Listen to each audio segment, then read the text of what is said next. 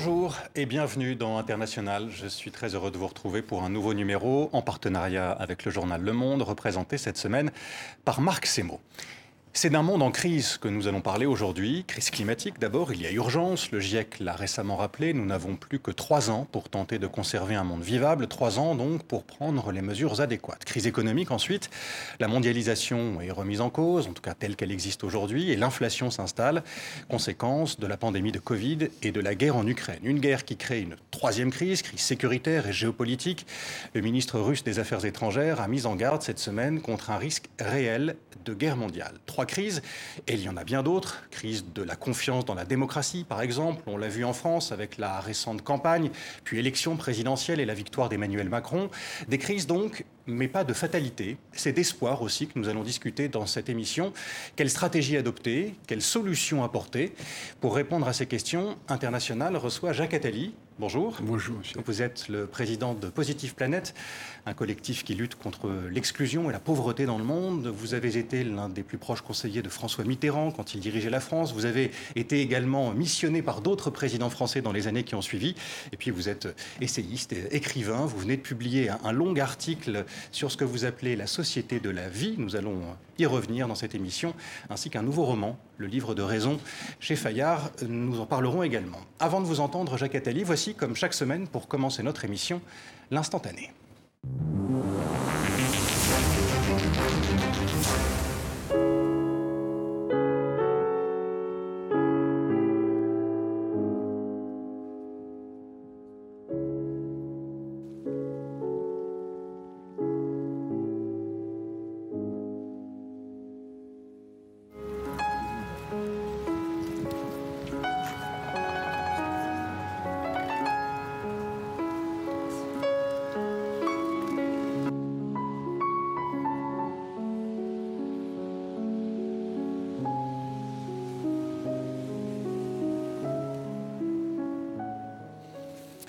Notes de Chopin dans les ruines d'Irpin, ville de la banlieue de Kiev. C'était mardi dernier, un, pianiste qui joue à côté de la maison de la culture de cette cité détruite par les combats.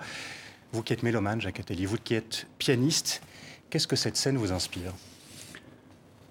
Beaucoup d'émotions, d'abord parce que c'est d'abord parce que Chopin est un de mes musiciens préférés et que ce nocturne est particulièrement laid. Euh, aussi parce que je me sens euh, très solidaire de ce peuple, de la façon dont il est martyrisé. Vous avez parlé des, combats, je crois que c'est des bombardements plus que des combats pour ce qui s'agit d'Irpine. Euh, c'est la guerre telle qu'elle existe dans beaucoup d'endroits du monde, qu'on voit aujourd'hui en Europe, donc qui nous touche plus encore parce qu'elle est chez nos voisins, chez des gens qui sont comme nous, qui nous, ressemblent. Et, qui, euh, c'est une guerre qui met euh, face à face des, face à face, qui voit un peuple euh, d'une rude civilisation, c'est-à-dire le peuple russe, se conduire comme des barbares. Hmm. On a connu ça avant avec d'autres peuples. Hein. C'est arrivé aux Français euh, en Afrique, c'est arrivé aux Anglais en Afrique, c'est arrivé aux Allemands euh, à travers toute, toute l'Europe, c'est arrivé aux Japonais à travers l'Asie. Donc aucun peuple n'est à l'abri d'une période de monstruosité. Qu'est-ce que peut apporter la musique dans ces, dans ces moments de, douleur, d'effroi? Quel est son rôle? Par définition, la musique, c'est d'abord consolation. donc elle, elle, aide à être consolée, à, penser les plaies. Elle aide aussi à, à penser euh, l'universel. C'est-à-dire que cette musique euh, rassemble tout le monde. On, on aurait pu jouer, euh, ils auraient pu jouer du Tchaïkovski ou du, du Rachmaninoff, qui est plutôt la musique que j'écoute moi quand il s'agit de consolation. et puis elle dit aussi que, l'homme est capable du meilleur, puisque, L'homme est capable du meilleur. Chopin a été lui-même, euh, c'est peut-être pour ça qu'ils ont joué, il a choisi cette œuvre. C'est que Chopin était euh, lui-même un, Polonais euh, victime d'une agression russe et qui s'était exilé en France à cause de l'agression russe. Donc il y a aussi un autre symbole qui est là. Mais la musique, c'est la consolation et l'universalisme. Nous allons longuement revenir euh, ensemble sur la, guerre en Ukraine, sur ses conséquences. Avant cela, Jacques Attali, retour sur votre carrière. C'est le Focus d'International avec Anne-Sophie Pierry et Patrick Didier.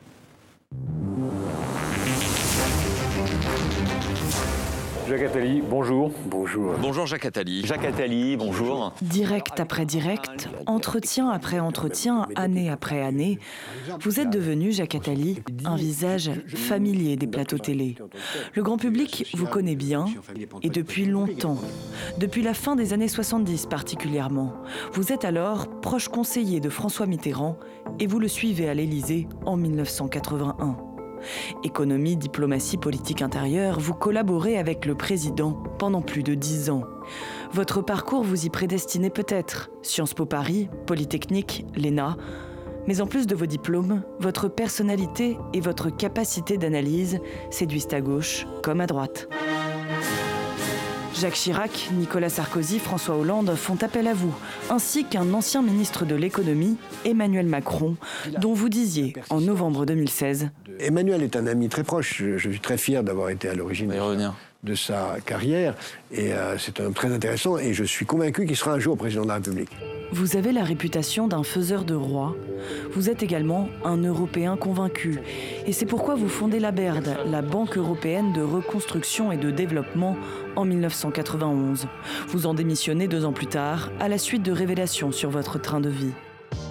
Vous êtes également à l'origine d'Action contre la faim, Eureka et Planète Finance, devenu depuis Positive Planète. Écrivain prolifique aussi et à succès. Est-ce qu'on peut dire que votre livre est devenu un best-seller avec plus de 300 000 exemplaires vendus, c'est ça? C'est vrai. En tout, plus de 80 livres et 9 millions d'exemplaires vendus dans le monde, traduits en 22 langues. Votre dernier ouvrage, Le livre de raison, un roman, est sorti cette semaine. La littérature vous anime comme la musique. Vous dirigez des orchestres de Grenoble à Tirana et écrivez même une chanson pour Barbara.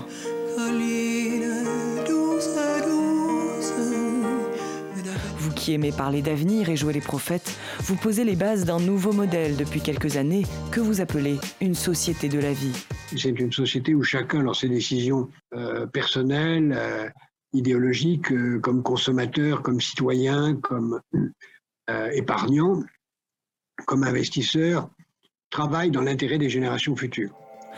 Vous agacez en même temps que vous suscitez l'admiration, mais il faut le reconnaître, vous semblez, à 78 ans, avoir déjà vécu plusieurs vies.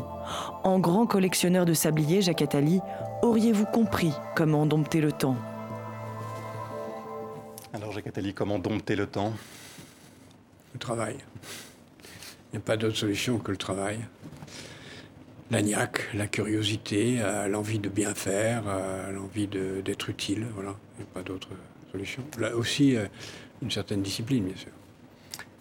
Pour commencer cette émission, commencer à entrer dans, le, dans, les sujets d'actualité, euh, commençons par la guerre en Ukraine. La Russie poursuit son offensive dans le Donbass essentiellement. Euh, elle continue à bombarder d'autres villes, Kiev notamment, ça a été le cas euh, cette semaine, alors même que le secrétaire général de l'ONU, Antonio Guterres, s'y trouvait. Un bombardement qui a fait au moins un mort et une dizaine de blessés et qui a choqué. Qu'est-ce que cet épisode dit de la guerre qui est menée par la Russie et de l'attitude de Moscou? Ça dit que nous sommes face à un pouvoir et à une propagande qui est capable de tout. J'ai entendu euh, d'une personne, euh, d'un de mes amis, qui l'a entendu d'un proche du principal dirigeant russe, hier une phrase qui m'a paru à la fois terrifiante et révélait bien l'état d'esprit de, la Russie, qui disait en privé, euh, écoutez bien cette phrase, si la Grande Russie ne peut pas exister, le monde n'a pas de raison d'être. Ça dit bien. Et ça renvoie d'ailleurs assez aussi assez f- en parallèle à quelque chose de complètement différent, qui est ce qui se passe dans un couple quand euh, la femme veut partir parce qu'elle euh, sent mal, l'Ukraine, que le mari veut pas la laisser partir et il la tue et il se suicide. Hein. et c'est ça, des féminicides. Et on est dans une situation de ce genre. Euh, Vous croyez à la possibilité d'une guerre je nucléaire pense qu'il y a plus d'une chance. D'abord, la Troisième Guerre mondiale a commencé en 1950 avec la guerre de Corée. Euh, depuis 1950, les Russes et les, et les Occidentaux se battent par armée interposée ou avec leur propre armée. La seule différence, c'est qu'il n'y a jamais eu les deux armées en même temps, mais parfois il y a eu une armée russe face à des, des armes américaines, l'Afghanistan ou, ou le, euh, euh, d'autres. Et puis, euh, et parfois, vous avez euh, l'inverse, une troupe américaine face à des, des, gens armés par les, par les Russes. La Troisième Guerre mondiale, ce que je crains, c'est plutôt une quatrième guerre où il y aurait vraiment une confrontation des armées en direct.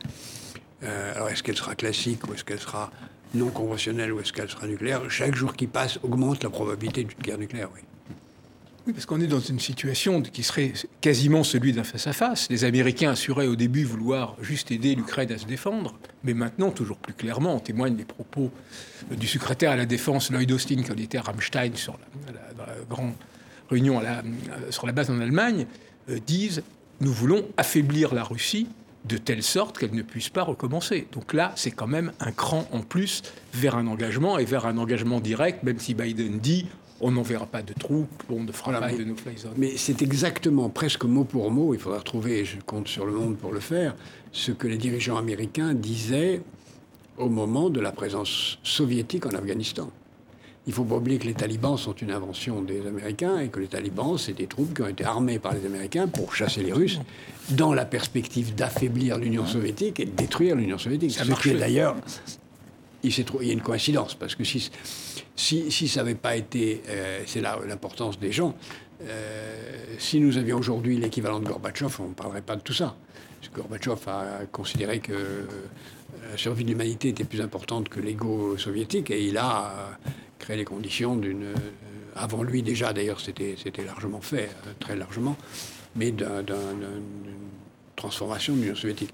Et là, il y a un retour et en fait, il rejoue le match de l'Afghanistan, mais nous on le voit plus parce que l'Afghanistan n'avait pas de frontière avec la Pologne et avec l'Europe, euh, l'Union européenne, ce qui n'est pas le cas aujourd'hui. Mais pour l'instant, c'est pas plus grave, si j'ose dire, que euh, que ce qui se passait en Afghanistan, qui était déjà très grave. Mais ça peut l'être beaucoup plus, parce que c'est en Europe. Les Américains n'ont pas envoyé 33 milliards euh, de dollars, c'est la nouvelle tranche qui est en train d'être votée. Je ne sais pas, non, mais juste sais pas combien ils ont envoyé, mais enfin, en tout cas, tous les, tous, les, tous les missiles dont servaient les talibans, c'était des missiles américains. Absolument, mais, mais là, il y a un changement de, énorme de quantité et de qualité. Alors justement, est-ce que vous pensez qu'une puissance nucléaire comme la Russie peut accepter d'être euh, battue une défaite humiliante sur ce qu'elle considère être un de ses territoires d'intérêt vital C'est la grande question. Euh, elle a accepté de l'être en Afghanistan. Elle a accepté de l'être en Afghanistan. Euh, est-ce qu'elle l'acceptera là? Euh, c'est pour ça que cette phrase que je vous citais tout à l'heure me paraît très très importante. Il faut qu'elle l'accepte. Est-ce que vous pourriez la répéter pour ceux qui ne l'ont peut-être pas bien entendu et bien assimilé? Un monde où la Grande Russie n'aurait pas sa place ne mérite pas d'exister. Un monde où la Grande Russie n'aurait pas sa place ne mérite pas d'exister. La Grande Russie, c'est la Russie avec, euh, l'Ukraine et les autres pays. Euh. Alors je ne dis pas que c'est une phrase de Poutine, j'en sais rien, mais je dis que c'est une phrase qui a été dite à mes amis par un proche du dirigeant russe. Les Occidentaux, les Américains, en tête, Marc Semo le rappelait il y a quelques instants, euh, débloquent et fournissent de plus en plus de, moyens militaires pour l'Ukraine. Est-ce que l'Ukraine peut gagner finalement cette guerre et qu'est-ce que cela signifierait gagner la guerre pour, euh, pour l'Ukraine? Euh, je, ne sais pas, personne ne peut savoir. Moi, je, fais très attention à ce qu'on dit là-dessus parce que euh, nous avons tous été noyés d'experts péremptoires qui nous disaient en janvier que, un, il n'y aurait pas de guerre. Moi, je disais le contraire, parce que je, disais qu'il y aurait cette guerre depuis six ans. Deux, qui nous disaient que l'armée ukrainienne serait battue en trois jours et que Kiev serait occupé en trois jours. Je peux encore ressortir les articles de février des meilleurs experts militaires qui disaient ça. Bon, aujourd'hui, tel qu'on voit les choses, on a l'impression que si la guerre reste à l'intérieur de l'armement conventionnel, l'Ukraine peut tenir. Et en particulier avec l'armement américain et, européen. L'Ukraine peut tenir, parce que l'objectif de l'Ukraine, c'est que de tenir, c'est pas d'envahir la Russie. Elle peut tenir. Parce qu'elle se trouve dans la situation un peu, toute proportion gardée, où était la, la, la Russie soviétique face à l'Allemagne. Les Allemands étaient des envahisseurs, donc beaucoup se demandaient ce qu'ils faisaient là. Mais les Russes, ils se battaient magnifiquement pour leur survie. ils ont fait des sacrifices incroyables à Saint-Pétersbourg, enfin Stalingrad et, Stalingrad et, Leningrad. Donc, euh, euh, et là, c'est un front renversé. Il y a des gens qui, sont prêts à mourir pour leur vie et, d'autres qui se demandent ce qu'ils font là, c'est-à-dire les soldats russes. Donc, à mon sens, si la guerre reste une guerre classique, oui, l'Ukraine peut la gagner. La question, c'est est-ce que, pour la raison que j'ai dit tout à l'heure, le Kremlin va accepter soit de considérer qu'il a gagné une guerre qu'il a perdue, en, disant j'ai gagné, j'ai le Donbass. Et après tout, si on regarde les buts de guerre initiaux, un, le Donbass, deux, l'Ukraine ne rentre pas dans l'OTAN, c'est acquis. Hmm. la seule chose qui s'est ajoutée et qui rendra très difficile de dire bon ben la Russie a gagné, c'est qu'il y a eu des crimes de guerre et que euh, le pouvoir ukrainien, qui aurait peut-être, c'était la discussion qui était en cours avec les, négociations de Minsk, partie des, accords de, de Normandie, euh, c'est-à-dire de François Hollande, qui avait joué un rôle très important dans cette affaire, le, la, les, les, Ukrainiens étaient prêts à accepter une sorte de fédéralisation de, du Donbass, euh, là aujourd'hui c'est plus possible, ils ne peuvent plus l'accepter. Hmm. Et donc on aura très difficilement l'acceptation ukrainienne. Alors si on fait un peu de politique fiction, si les Russes disent on a gagné, on l'arrête là, il faudra vraiment tordre le bras aux Ukrainiens pour qu'ils arrêtent. Euh, les conséquences de cette guerre sont, immenses au sens. Plus des crimes de, des criminels, des crimes de guerre, pardon, des crimes de guerre que personne n'accepterait de ne pas juger. Et d'ailleurs, euh, les Occidentaux envoient des, euh, euh, des procureurs, des, procureurs, des policiers aussi pour enquêter sur, ces, sur ces crimes de guerre. les conséquences de cette guerre, je le disais, sont immenses, au sens propre comme au sens figuré. cela dit, certaines sont déjà là. Conséquences économiques d'abord, avec la hausse des prix de certaines matières premières. Exemple avec les céréales, le blé en particulier. Reportage de nos partenaires de France 2.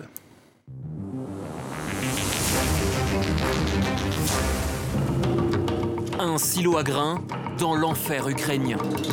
Des céréales brûlent, ici près de Mariupol, et font flamber les prix. Selon la Banque mondiale, ces tarifs élevés vont le rester. Les céréales ukrainiennes, les voici, filmées bien avant le conflit. Aujourd'hui, 5 millions de tonnes de blé, 15 millions de tonnes de maïs attendent d'être exportées. Le problème, c'est que les ports sont attaqués. Et en train, c'est très compliqué. Pour l'instant, ce sont des petits pansements qui sont mis à droite à gauche euh, via la voie ferrée, mais qui tournent à 10% de la capacité euh, habituelle. Et euh, encore une fois, ça rebat la carte des flux mondiaux. Et aujourd'hui, il faudra encore du temps pour retrouver une situation normale. Tension sur les volumes et donc sur les tarifs. Pour la Banque mondiale, les prix vont rester à des niveaux historiquement élevés. Jusqu'en 2024 au moins. Le blé, par exemple, pourrait coûter 370 dollars la tonne en 2024, plus 59% par rapport à 2020. Une inflation des prix qui fragilise d'ores et déjà plusieurs économies.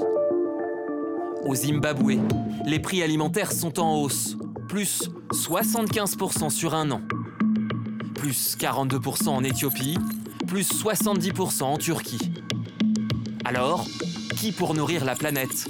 Peut être l'un deuxième producteur mondial de blé. L'Inde est prête à fournir des céréales au monde entier dès demain. Les experts sont plus sceptiques. En ce moment même, cette région affronte une forte sécheresse. Nous avons des températures euh, anormalement élevées, plus de 40 degrés, euh, etc. Les 10 millions de tonnes à l'export que ce pays euh, prétendait pouvoir faire, peut-être qu'ils vont pas faire 10, peut-être qu'ils vont faire 7, 8 ou même 5. L'Inde, qui veut aussi faire des réserves pour nourrir son milliard 300 millions d'habitants en cas de nouvelle sécheresse. Voilà, l'Inde qui garde une grande partie de son blé. On a appris aussi cette semaine que l'Indonésie interdisait les exportations euh, d'huile de palme.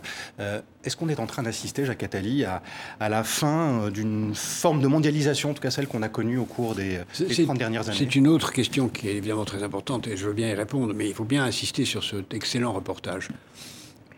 la famine, elle est là. 40% des engrais, presque autant des céréales du monde, de l'Europe, pardon, venaient de l'Ukraine et de la Russie. On les a plus. Deuxièmement, ce qui va manquer, c'est pas seulement la difficulté d'exporter les céréales produites, c'est la possibilité de semer. Et donc l'année prochaine. Donc il est certain, quoi qu'il arrive, quoi qu'on fasse, qu'il va y avoir une famine en Afrique euh, dans les euh, mois qui viennent, et jusqu'en 2024 au moins. La seule façon d'y remédier, ce sera en effet d'exporter des choses venant d'ailleurs. L'Inde, j'ai quelques doutes pour les raisons qui ont été dites. ce gouvernement est aussi euh, plein de, de rêves et de fantasmes, le gouvernement indien. Et aussi parce que euh, bah, tout le monde va vouloir garder des réserves. Mais quand vous voyez les chiffres qui ont été donnés là sur l'augmentation des prix, ça veut dire qu'il y a des révolutions partout. Partout. Et il y a une instabilité qui est très grande. C'est l'occasion pour les pays africains, je reviens à votre question initiale, de re-réfléchir à ce avec quoi ils se nourrissent. Après tout, ils ont souvent...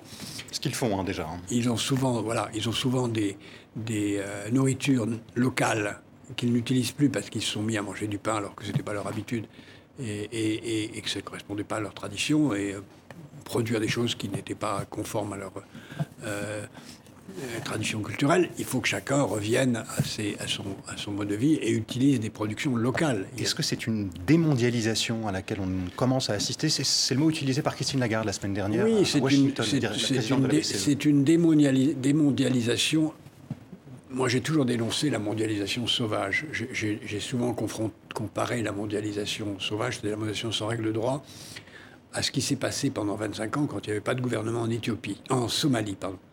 Et euh, c'est-à-dire euh, un, état de désordre extrême où c'était les, seigneurs de la guerre qui commandaient, où il y avait des corruptions partout. J'ai souvent dit que la globalisation de la planète, c'était la somalisation de la planète. Et, c'est ça auquel il faut. Donc il faut mettre en place d'urgence des règles de droit. Ça ne veut pas dire qu'il faut chacun s'enfermer dans ses frontières, mais il faut des règles de droit internationales sur le travail des enfants, sur euh, la, protection contre les épisodies, etc., etc. On l'a vu avec le Covid. Et il faut se donner une règle simple euh, dans tous les pays, ne pas dépendre pour ses importations de plus de 25% d'un pays. C'est une règle compliquée à mettre en œuvre, en particulier pour les matières premières. Mais on n'est pas en train de changer d'air, justement, avec cette démondialisation. C'est-à-dire, disons que depuis la chute du mur, on était dans un monde de l'économie globalisée et du primat de l'économie sur tout le reste. Et aujourd'hui, on est dans une situation où il y a un primat du politique et de la géopolitique sur l'économie, et que ça ira toujours plus en s'accentuant. Alors, il me semble qu'on était dans un primat de l'économie sans droit. Euh, et, le marché ne peut pas créer le droit par nature, ce n'est pas sa fonction. Le, droit doit être créé par l'État. Donc, euh, il faut qu'il y ait quelque chose comme les bases d'un État de droit mondial. Je ne dis pas de gouvernement mondial, ça n'a pas de sens encore aujourd'hui. Mais il faut un État de droit mondial. Alors, on peut euh, boucher les yeux et dire euh, non, non, pas besoin d'État de droit mondial, donc à s'enfermer dans des frontières, ça ne marchera pas. Parce que de toute façon, on est tellement interdépendants. La seule solution sérieuse, c'est de mettre un état de droit planétaire qui permette évidemment à chacun d'être un peu plus autonome, mais pas complètement fermé.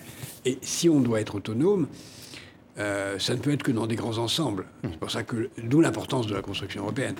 On va en parler dans un instant. Une question avant cela, euh, Jacques Attali, sur la, Russie. Je voudrais qu'on termine sur ce sujet. Euh, il y a quelques années, en sept ans maintenant, vous avez publié un texte intitulé La, Russie doit être euh, notre allié. vous écriviez que certains au sein de l'OTAN, notamment, faisaient de la Russie un, ennemi imaginaire. Un ennemi imaginaire, c'est aussi ainsi que vous décriviez la Russie alors. Est-ce que vous vous êtes trompé sur, sur la Russie? Non, je disais, en, février 2015 Oui, je disais à cette époque encore ce que j'ai dit depuis toujours au moment de la pour ça d'ailleurs que j'avais eu l'idée de la création de la merde, c'est qu'il fallait à tout prix créer les conditions pour que la Russie devienne membre de l'Union européenne. Hmm. Bon, évidemment, le dérapage des dernières années, à mon avis, à partir de 2016-2017. Ça date de cette époque-là, pas d'avant Chacun pas de la Syrie. Chacun peut mettre le curseur où il veut, mais moi j'ai gardé très longtemps l'espoir qu'on pourrait y arriver. Hmm. Euh, bon, maintenant, depuis, euh, à mon avis, 2015, c'est perdu.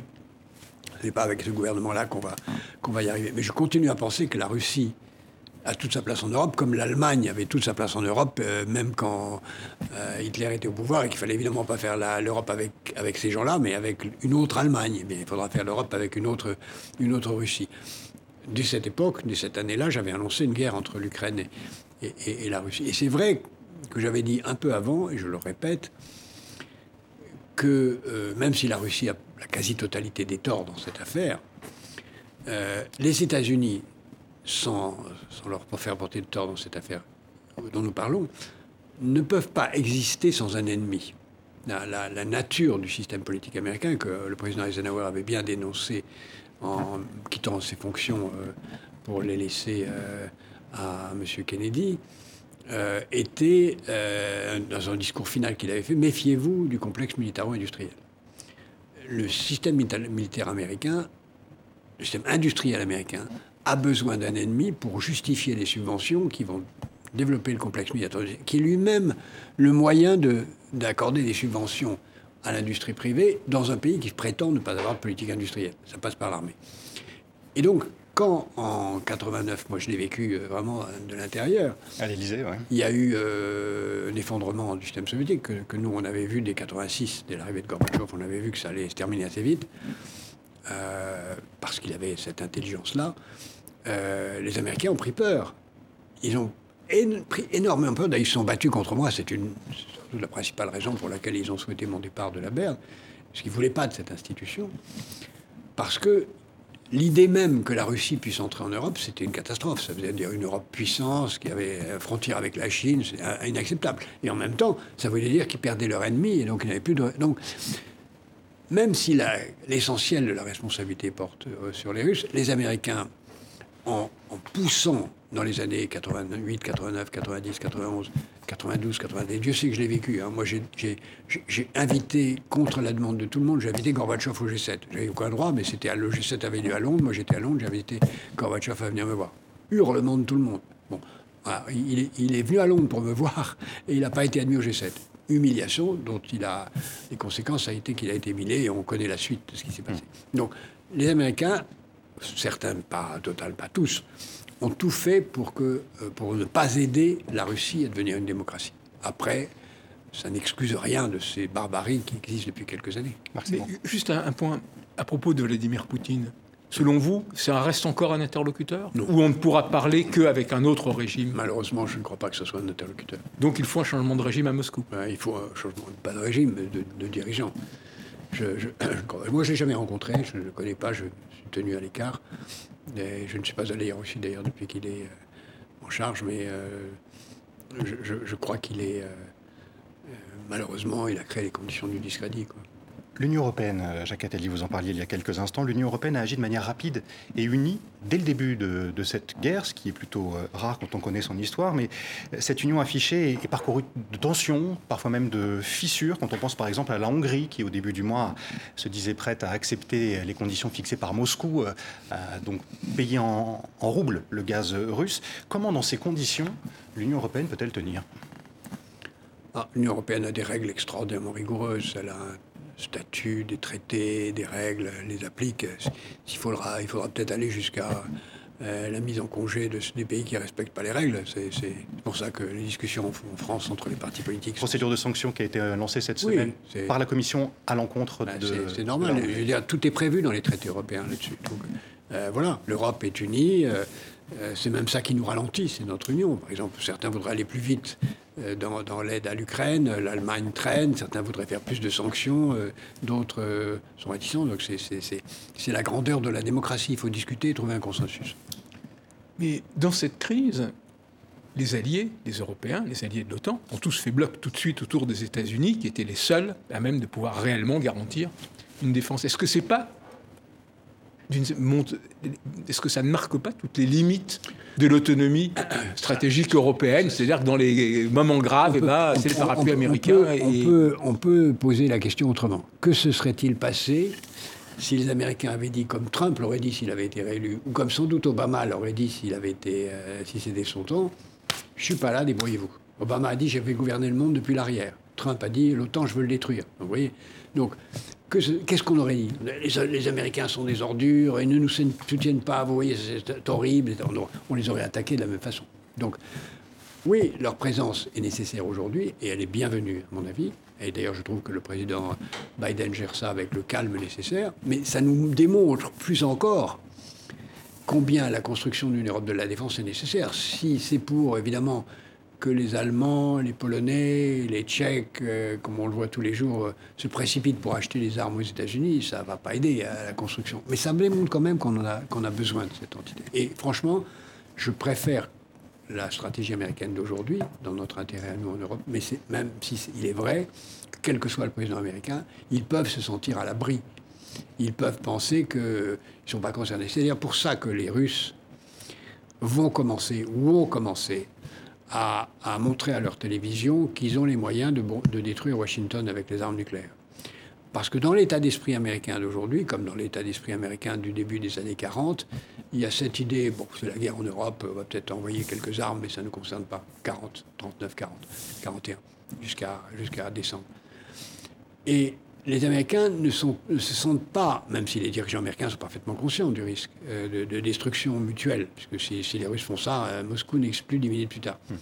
Euh, et les, Russes veulent faire comprendre aux Américains, au grand public américain, qui, qui ne sont pas à l'abri. Même si pour l'instant, les Américains se disent écoutez, on envoie les armes, mais débrouillez-vous. Aucun Américain ne viendra mourir pour l'Ukraine. Euh, il y a un autre acteur dont on n'a pas parlé encore dans cette euh, guerre en Ukraine, euh, c'est la Chine. Soutien mesuré de la Russie, mais soutien quand même. Exemple avec, avec cette déclaration du porte-parole du ministère chinois des Affaires étrangères. C'était au, au début du mois, le jour où la Russie a été suspendue du Conseil des droits de l'homme des Nations Unies.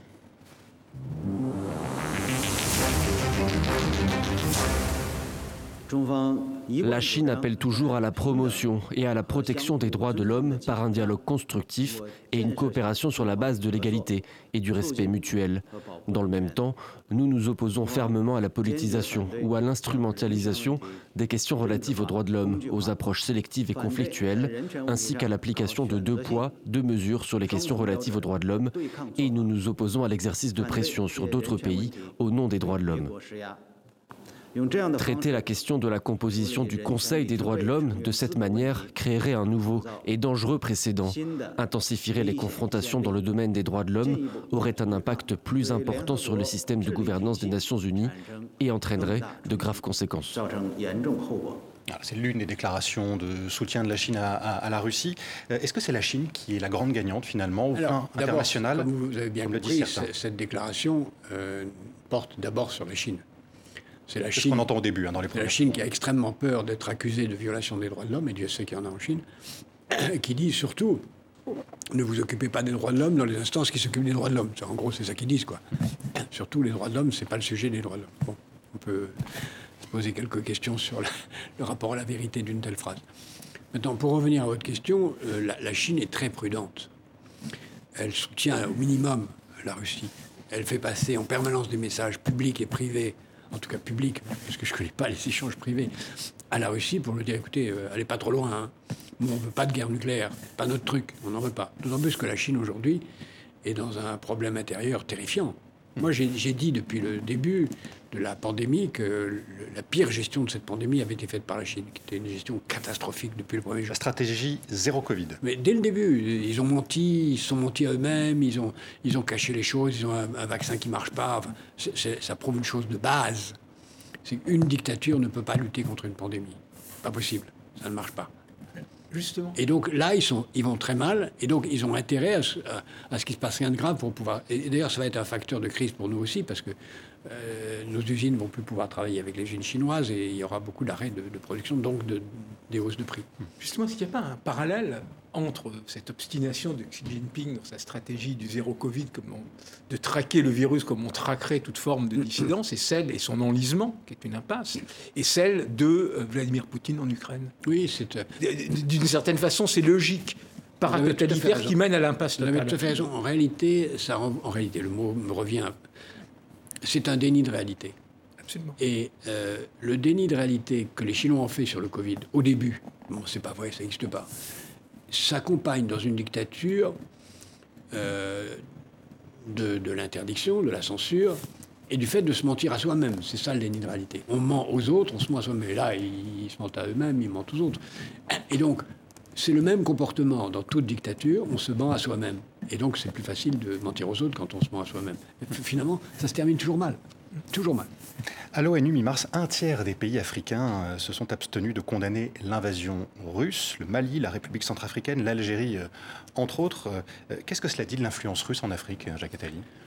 Ça dit surtout que une grande partie du monde n'est pas concernée, se croit pas concernée. Bon, maintenant, ils vont se rendre compte avec la, avec la famine et avec la disparition des engrais hein, ukrainiens qui sont très importants et des engrais russes, c'est tout ça qu'ils sont très concernés, que l'imbrication du monde est considérable. Ils se sentent, au début, ils ne se sentaient pas concernés. Ils n'ont surtout pas voulu s'en mêler. Ils n'ont surtout pas voulu perdre. Donc ils, ont, ils sont abstenus. Ils n'ont pas voté pour la Russie, qui n'a eu que 4 ou 5 soutiens. Et ils n'ont pas voté de l'autre côté pour, se, mettre à l'écart. C'est tout, ça dit, ça dit rien. Si la Russie a une vraie influence, ils auraient voté pour la Russie. Ils n'ont pas fait. Ils ont surtout voulu se tenir à l'écart. Ou bien dire qu'au début, on a cru que cette crise concerner euh, euh, l'Ukraine seulement, puis après l'Europe. Euh, puis après les États-Unis, mais il y a quand même, on s'est dit, il y a quand même 4 milliards d'habitants sur 7 sur la planète qui ne sont pas concernés. Ben, c'est pas vrai. Tout le monde est concerné. Tout le monde est impliqué par ce qui se passe là. Restons en Afrique pour parler du sentiment anti-français qui existe, qui a cru même dans certains pays du Sahel notamment. comment vous l'expliquez, ce, ce, renforcement du sentiment anti-français récent? Et ce qui vous semble légitime? Euh, je pense qu'il y a eu certainement de grandes maladresses dans la gestion des choses. Je pense qu'on a raté, et Dieu sait que je me suis employé à titre personnel et collectif à, mener une autre stratégie. On a raté la francophonie. Moi, j'ai Raté la francophonie, ça veut dire quoi? Bah, Pour moi, l'Union francophone aurait dû être et devrait être aujourd'hui aussi intégrée et aussi puissante que l'Union européenne. C'est d'ailleurs un des rares points, sinon le seul point, que j'ai retrouvé euh, en commun entre mes idées et celles de Marine Le Pen. Autrement dit, l'Organisation internationale de la francophonie, l'OIF, devrait être autre chose qu'une organisation mais c'est une, culturelle. C'est une, euh, je ne veux pas la qualifier, mais c'est tout sauf, sauf, ce qu'elle doit être. C'est une, une ONU au petit pied qui prétend régler des conflits euh, diplomatiques et, et, qui fait pas du tout ce qu'elle doit faire à, pour développer l'usage du français, pour partager le français, pour faire que les Français des autres pays soient reconnus, où, on sera 100 millions à parler français, ou on sera 800 millions. C'est ça l'enjeu. Et avec ce que ça représente comme marché, comme puissance économique, comme intégration. Et la France se trouve en situation d'être membre de l'Union européenne, puissance intégrée, et membre d'une Union francophone, puissance intégrée. Mais ce n'est pas hmm. l'Union francophone actuelle qui va faire ça, avec des pays qui n'ont absolument rien à voir là-dedans, qui sont là, avec une bataille byzantine entre multiples organisations microscopiques et picrocolines qui se croient chargées de la francophonie, donc ça ne marche pas. Et ce que vous voulez dire aussi au-delà de ça, c'est que l'espace francophone ne, euh, saisit pas le potentiel économique qui est, le, énorme, C'est un potentiel énorme. Euh, quand vous voyez les pays qui en sont les pays qui, ont, qui, ont, qui, qui, demandent à y être, les vrais pays francophones. Quand vous voyez dans les pays non francophones, les francophiles, les vrais francophiles, moi j'avais fait un rapport pour le président précédent sur la francophonie. Il y a huit ans, oui, en août 2014. Et, et, dans ce rapport, j'avais fait parler des ce que j'appelle les francophilophones, c'est-à-dire les gens qui sont francophones et francophiles dans des pays non francophones on a là des chefs d'État, des, artistes, des avocats, des grands industriels, une puissance incroyable, totalement gâchée. Il y a pas beaucoup de nos ambassadeurs ne connaissent même pas les grands francophones des pays dans lesquels ils résident. C'est un gâchis fou, et, et c'est une des raisons de ça. Mais ceci va avoir des conséquences très graves parce qu'aujourd'hui, non seulement l'anglais prend le pouvoir, non seulement d'autres langues s'installent, mais les langues locales. Avec les nouvelles technologies, en particulier les radios sur Internet, il est très facile de faire un média en bambara ou en euh, les mille langues africaines. Et c'est d'ailleurs ce qui s'est passé, sans être pédant, quand l'imprimerie est arrivée. avant l'imprimerie, tout le monde croyait que l'Europe allait parler latin et que le latin est la langue, unique. Bon, dix ans plus tard, pouf, tout le monde s'est mis à parler sa langue locale. Si on ne fait pas de gros efforts pour la francophonie, dans 20 ans, euh, chacun parlera son langue locale. Et comme il y a des machines à traduire qui sont de plus en plus efficaces, on le voit d'ailleurs tout à l'heure avec les Ukrainiens, mhm. euh, ben, on, se passera du français. Et ce sera une perte inouïe. Le, nombre de locuteurs francophones a quand même euh, augmenté au cours des dix dernières années, ça reste 30%. Oui, ça, reste, ça augmente beaucoup. C'est pour ça qu'on a, c'est pas perdu. Hmm. C'est pas perdu du tout. Mais on n'a on a rien fait pour intégrer cela véritablement là-bas de forums d'hommes d'affaires, de forums syndicaux, de forums culturels efficaces. Il y a un remarquable festival du cinéma francophone à Angoulême, euh, je pense qu'il est toujours à Angoulême en ce moment, qui est très bien. il faut beaucoup plus de choses, beaucoup plus de choses. Euh, un, mot encore sur la... Il y a le, ministre, des Affaires francophones en France, je, vous laisse euh, vérifier de quoi il est chargé aussi. Hein. À ma connaissance, il est chargé du, du tourisme et Jean-Baptiste Lemoyne. Voilà. Euh, bon, quand vous êtes chargé, c'est un homme excellent, remarquable, j'ai rien contre lui, mais quand vous êtes chargé du tourisme et de la francophonie, ça dit l'importance qu'on attache à l'un et à l'autre. L'Afrique encore, c'est un terrain de guerre aussi pour euh, la France. Euh, sur le terrain avec une opération militaire, l'opération Barkhane. C'est aussi un terrain de guerre d'information. On l'a vu encore cette semaine autour d'un charnier à Gossi, au, Mali. que dites-vous de cette autre guerre? Quel est l'enjeu de cette, cette guerre pour, ah, C'est la conquête, la, la conquête de, de l'opinion publique. Euh, la France a très bien géré cette manipulation euh, médiatique qui avait été tentée par, euh, des mercenaires. ça sera permanent, on aura ça tout le temps. il faut, faut être présent, il faut avoir beaucoup plus de moyens pour cette guerre-là. Euh, la désinformation, n'existe pas euh, qu'en Afrique, hein, évidemment, elle, participe aussi euh, à la fracture de nos sociétés, fracture de la société française notamment. On l'a vu avec la pandémie, on l'a vu aussi dans les urnes dimanche au premier, dimanche dernier au second tour de l'élection présidentielle et deux semaines auparavant au soir du premier tour, élection remportée par Emmanuel Macron. On l'a entendu aussi cette fracture, exemple avec quelques réactions recueillies cette semaine dans plusieurs villes de France.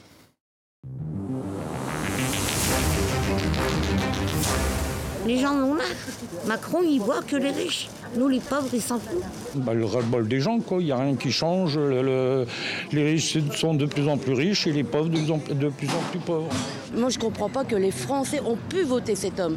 Parce qu'avec tout ce qu'il a fait, c'est que les Français, c'est des moutons, je suis désolée. Les gens qui, qui, sont dans les rues, ils vont crever. Personnellement, moi, j'ai du mal à me sentir représenté par un président qui... Euh, qui se sentirait des fois peut-être un peu supérieur aux autres ou qui parlerait aux autres de manière bon bah, vous comprenez rien, vous êtes le petit peuple. Vous savez combien je touche de retraite? 756 euros et 150 euros de complémentaires. Ça me fait 900 euros en ayant travaillé 47 ans. On a voté Marine Le Pen, tous les Outre-mer sans exception. Donc Macron, tu n'es pas le bienvenu. Quand on a vu le dernier rapport du GIEC qui dit qu'on n'a plus que 3 ans pour euh, inverser la tendance, euh, sinon c'est fini, ben voilà, on a quoi? On a un Macron qui va repasser avec un programme pseudo-écologique et qui n'est pas du tout à la hauteur des accords de Paris qui sont bien en deçà de ce qu'il faudrait pour inverser la tendance euh, climatique. Il faut qu'on résiste, il faut qu'on sorte dans la rue, il faut qu'on s'organise pour créer de la résistance et un contre-pouvoir efficace contre Macron. Quoi. Un appel à la résistance dans la rue, de la colère, de la défiance? ceci est intéressant comme film. Enfin, il a quand même été élu avec 58% des voix. Il hein, ne faut quand même pas obliger ça. Il a eu plus de voix que M. Biden, euh, M. Schulz, M. Johnson et M. Prodi, et qui vous voulez pouvoir citer. Certains ont traîné les pieds pour voter ah, pour Emmanuel Macron au second tour. Mais enfin, ce reportage n'est pas représentatif non, non. de l'opinion publique. Certainement. Et comme nous sommes C'est une critique qui existe dans la société française. Normal. Une colère qui existe dans la société française. Je, je, dis depuis très longtemps qu'on est au bord de la révolution parce qu'il y a une colère extrêmement violente qui n'est pas représentée. C'est une mission impossible de ressouder les Français il ne s'agit pas de ressouder les Français. La le ressouder, c'est un mot euh, antidémocratique. Il faut qu'il y ait une gauche et une droite. Euh, il faut que le président euh, gouverne, soit avec la droite, soit avec la gauche. mais à un moment, il faut, choisir. Moi, je pense que la France est de gauche aujourd'hui. Je pense que ce qu'on a entendu là, ça représente beaucoup de choses que les Français veulent d'une façon majoritaire, même si, encore une fois, il a été élu à 58%. Parce que pourquoi, pourquoi il a été élu à 58% On le sait, parce que beaucoup de gens ne voulaient pas de, de, Madame Le Pen et des gens qui ont traîné les pieds ont voté pour lui. Ils ont voté pour lui. Donc aujourd'hui, ce qu'il faut, c'est d'abord qu'il y ait des élections législatives qui se passent de la façon la plus démocratique. Et on a une chance incroyable dont il faut se réjouir tous les jours, c'est qu'on est dans une démocratie où on peut dire la vérité, euh, ce qu'on pense, etc., Donc on verra ce qui se passe aux élections législatives. Et ensuite, il faut que le président et son gouvernement fassent euh, ce que moi j'appelle une, une, économie de guerre. Il faut, la marche forcée dans tous les domaines dont on parlait, sur la santé, sur l'industrie, sur ce que j'appelle la société de la vie. Euh, si je peux résumer d'un mot ce que je pense qu'il faut faire, il faut il faut faire sur la, un quoi qu'il en coûte de la, de la production comme on a fait un quoi qu'il en coûte de la demande. il faut travailler 7 jours sur 7, 3-8, payer autant que nécessaire parce que la, société va très mal. Avant de revenir sur cette société de la vie, une, question sur ce que vous venez de dire, Jacques Attali. La France est aujourd'hui de gauche. On a entendu pendant quasiment toute la campagne, la France est droite, c'est normal. regardez, avec l'extrême droite à 40% au second je crois, tour. Je crois que c'est une erreur. Je crois que c'est une, erreur d'appréciation. Et, le président de la République, selon vous, il est de quel bord? Alors, d'abord, les, les, les, thèmes dominants, euh, la santé, l'éducation, l'écologie, la protection, le pouvoir d'achat. Expliquez-moi si ce n'est pas des thèmes de gauche. Donc la France, à mon avis, et du coup, simplement, on a eu un parti socialiste, indépendamment de la qualité de la candidate, qui est une amie et dont je ne dirais rien de, négatif. le Parti socialiste qui n'a pas fait son travail depuis au moins cinq ans, qui n'a pas fait de programme, pas de plateforme, qui a laissé euh, Jean-Luc Mélenchon faire un excellent travail sur un programme sur lequel je suis d'accord à 70%, pas, pas 100%. Euh, euh, mais qui sur l'Europe notamment. Vous n'êtes pas d'accord avec lui sur l'Europe Sur l'Europe, c'est à mon avis le grand, la, grande ligne de fracture, qui, qui, est à mon avis la fracture essentielle. Mais sur le reste, euh, c'est le seul programme qui parle de la francophonie, comme les, le Front National, qui parle de la mer, sur lequel j'ai beaucoup travaillé, beaucoup écrit. Enfin, qui, je me retrouve sur dans beaucoup de choses qu'il dit. Et sur l'Europe, ça, ne tient pas, pas. Je ne peux pas me rallier à ça. Donc, la France est de gauche. Euh, le président de la République actuelle il a été, moi quand je l'ai rencontré, il était de gauche. je, l'ai conseillé, j'ai conseillé à François Hollande, candidat à l'élection présidentielle, de le prendre comme conseiller. Il l'a fait. Et vous connaissez la suite. Donc pour moi, fondamentalement, dans ses fondamentaux, il reste un homme de gauche. Maintenant, euh, cette phrase de Clémenceau que j'aime beaucoup qui disait Je suis un homme de gauche, c'est-à-dire un républicain du centre, que les malheurs du temps obligent à siéger à droite. Marc mots. Oui, mais cette gauche, elle est pour le moment sous l'hégémonie euh, de Jean-Luc Mélenchon de la France Insoumise. Et l'Europe et la divergence de fond sur l'Europe est majeure, parce que tout en découle. Absolument. Donc est-ce que vous pensez qu'une gauche peut se refaire, vaincre, gouverner sur cette base-là? Ça arrivera. Ça arrivera. Y compris sur cette ligne anti-européenne? Non, ça non, c'est pas possible. Bah, c'est quand même le pilier de leur programme. Je pense que les, les, électeurs ne le voient pas comme le pilier de leur programme. Ils voient dans le pilier de leur programme euh, d'abord un extraordinaire orateur, un homme très convaincant, séduisant, remarquable, et ça joue un rôle très important. Il voit une priorité donnée aux idées de gauche, au pouvoir d'achat, à la retraite, euh, à l'écologie, voilà ça. Et quand on leur dit, ah, pour, ben, pour, arriver à ça, il faudra désobéir l'Europe, les Français aiment bien désobéir, voilà. Mais euh, si on leur dit, vous voulez sortir de l'euro? Ben, Bien sûr que non, les mêmes. Vous voulez sortir de l'Union européenne? Ben, Bien sûr que non. Donc il y, a, il y a eu un déficit énorme de la part des sociodémocrates euh, qui partagent avec Jean-Luc Mélenchon les mêmes idées en matière de révolte sociale, d'écologie, etc., et qui n'ont pas su expliquer que euh, ben, une partie de son programme était euh, entraîner le Frexit c'est clair. Il dit non, mais c'est vrai. C'est le Frexit de la même façon que Mme Le Pen. C'est malheureux, mais c'est comme ça. Euh, revenons sur la société de la vie, société qui doit préserver et développer les activités non marchandes, qui doit euh, réorienter la production vers les secteurs qui défendent la vie et qui doit reconvertir les autres secteurs, ceux de l'économie de la mort, euh, la chimie, l'industrie automobile, entre autres. Vous nous en avez parlé. Pour la mettre en place, il faut, dites-vous, Jacques Attaline, une économie de guerre pour produire à marche forcée. Marche forcée, c'est une expression que vous utilisez à plusieurs reprises pour parler. Je parle d'économie de guerre même. Voilà, mm. et d'économie de guerre aussi, vous en parlez. Comment faire travailler à marche forcée des sociétés qui sont fracturées? Il faut leur faire prendre conscience du danger. Euh, il faut leur et il faut les payer pour ça. Les gens, c'est pour ça que je, je dis. Tout le quoi qu'il en coûte que vous. quoi qu'il en coûte de la production. On a fait un quoi qu'il en coûte du, du, revenu et de la demande. On a donné à tous les gens les moyens d'acheter ce qu'ils avaient besoin d'acheter. C'est très bien. J'ai apprécié ce quoi qu'il en coûte. Mais maintenant, il faut passer à un quoi qu'il en coûte de la production. Prenez un exemple simple, les centrales nucléaires. Moi, je pense que le nucléaire est inévitable dans la période actuelle. Bon, nucléaire civil. Si on continue comme ça, on, dit qu'on va produire 6 EPR dans, d'ici à 35, c'est pas vrai. Au rythme actuel, on ne les produira pas, on en produira 2. Parce que, à ma connaissance, j'espère être contredit par ceux qui nous écoutent, on a euh, une seule équipe qui travaille sur 2 EPR 5 jours, 5 jours par semaine. Pour arriver à produire les 6 EPR, il faudrait six équipes qui travaillent euh, 7 jours sur 7 en 3-8, en payant les gens ce qu'il faut et en respectant le droit du travail.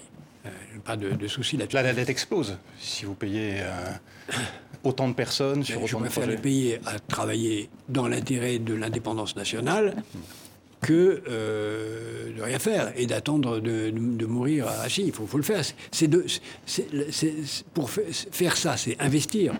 Moi, une dette qui sert à investir pour l'économie de la vie, c'est une très bonne dette. Changer de manière aussi forte et aussi rapide, Jacques Attali, une société demande aussi un État fort, et vous venez de le dire, mm. hein, quoi qu'il en coûte, payer les gens. Euh, est-ce qu'il existe encore euh, aujourd'hui cet État fort quand on voit la puissance de multinationales euh, qui ne cessent de... De longtemps que je dis que la grande bataille, elle est entre le marché et la démocratie. La, la dictature peut rien, mais la démocratie peut beaucoup. Et donc il faut redonner du pouvoir à la démocratie face au marché. Il faut le faire au niveau européen, qui est trop euh, dominé par l'idéologie du marché. Il faut le faire au niveau national. Et pour ça, il faut renoncer à des réformes euh, scandaleuses que j'ai toujours combattues. Le mandat du président de la République à 5 ans, c'est absurde. Euh, ça, ça, a affaibli le pouvoir. Vous êtes pour un septennat? Je suis pour un septennat renouvelable. Je crois que le président doit avoir du temps devant lui, et à condition qu'il l'utilise. Et, et, je pense que on a les moyens de redonner du pouvoir aux politiques. Rapidement, Jacques Attali, qui ferait un bon Premier ministre aujourd'hui, maintenant qu'on sait que si l'équipe a changé Si j'avais une idée, je la dirais au Président de la République, pas à vous. vous. lui en avez parlé? Il vous l'a demandé? Non? Confidence. Euh, parlons de votre euh, roman, Le livre de raison, euh, qui, vient de, qui vient de sortir chez, chez Fayard. Il retrace l'histoire d'une famille française dans les tragédies du siècle, un siècle quasiment d'histoire. Pourquoi ce choix d'un roman épistolaire, puisqu'il y a 12 lettres dans ce roman? Oui, ça m'a intéressé de reprendre ce thème du livre de raison, c'est-à-dire des livres qui racontent par des lettres écrites avant de mourir, par un chef de famille, quelque chose qui va léguer à la génération suivante. Je suis très obsédé par le thème de la transmission, qui vraiment m'occupe beaucoup, et je crois que c'est un roman de la transmission. C'est quelqu'un qui, chaque génération, va transmettre. Ce qu'on ne fait plus, parce que on transmet plus tout ce qu'on sait, on laisse les secrets de famille enfouis, etc. Donc j'ai voulu reconstituer l'histoire d'une famille qui commence euh, en Bourgogne et qui ensuite, euh, par, euh, par le jeu des alliances, se retrouve en Palestine, en Chine, et qui, au moment de la guerre, se trouve à la fois dans la collaboration la plus abjecte et dans la résistance la plus héroïque. il y a d'ailleurs des, gens de toutes sortes. Et ça revient à la réalité française, cette société-là, qui, à la fin du roman, ben, euh, doit, doit, découvrir un certain nombre de secrets de famille, comme, comme nous, tous. Donc c'est une façon de raconter l'histoire de France de façon. J'adore écrire des romans. On touche un autre public, on leur parle autrement. Et quand on, quand on un roman, c'est aussi une façon de, dire ce qu'on pense euh, euh, en le faisant dire à des personnages. Vous parlez de transmission, Jacques Attali, euh, dans, ce roman. je reviens juste à un sujet d'actualité et que vous avez rapidement évoqué il y a quelques instants sur le Parti socialiste, qui a une histoire aussi mm. presque, qui correspond presque à celle, aux dates que, vous mm. prenez dans votre, dans votre livre. Est-ce qu'il est menacé de disparition aujourd'hui Le Parti socialiste, que vous avez bien connu, lui qui s'apprête, a priori, à passer un accord avec la France insoumise pour les prochaines élections législatives. A un accord qui remet en cause les traités européens, euh, le Parti socialiste est mort. Voilà. Euh, je le dis comme je le pense. Euh, c'est contraire à son histoire, c'est contraire à ses pères fondateurs. Je ne dis pas que Léon Blum n'a pas traité signé le traité de Rome, parce qu'il n'était pas là. Donc, c'est pas la même chose. Mais, mais le Parti socialiste tel qu'il a été construit par François Mitterrand et par toute la gauche non communiste était fondé sur point de, point de clivage, c'était la construction européenne. Et ça reste ça. Pourquoi la construction européenne? Parce que c'est ça qui nous donne la puissance. Et donc la capacité de défendre la démocratie. On ne pourra pas défendre la démocratie si on ne construit pas une puissance politique européenne. Et, si les socialistes abandonnent ça, ben, ils abandonnent euh, l'essentiel pour, euh, pour leurs sièges électoraux. C'est médiocre. Rapidement, vous êtes plutôt optimiste ou pessimiste quant à l'avenir de l'Union européenne? Ben, vous savez, moi, je suis ni optimiste ni pessimiste. L'optimisme pessimiste, c'est une attitude de spectateur. Quand vous regardez un match de foot, vous êtes optimiste ou pessimiste pour l'équipe que vous soutenez. Si vous êtes sur le terrain, ça sert à rien d'être optimiste ou pessimiste. Il s'agit de gagner le match. Merci beaucoup, Jacques Attali. Merci d'avoir répondu à nos questions. Merci à Marc Semo du journal euh, Le Monde et merci à vous de nous avoir suivis. Je vous souhaite une bonne fin de journée et je vous dis à la semaine prochaine. Merci beaucoup.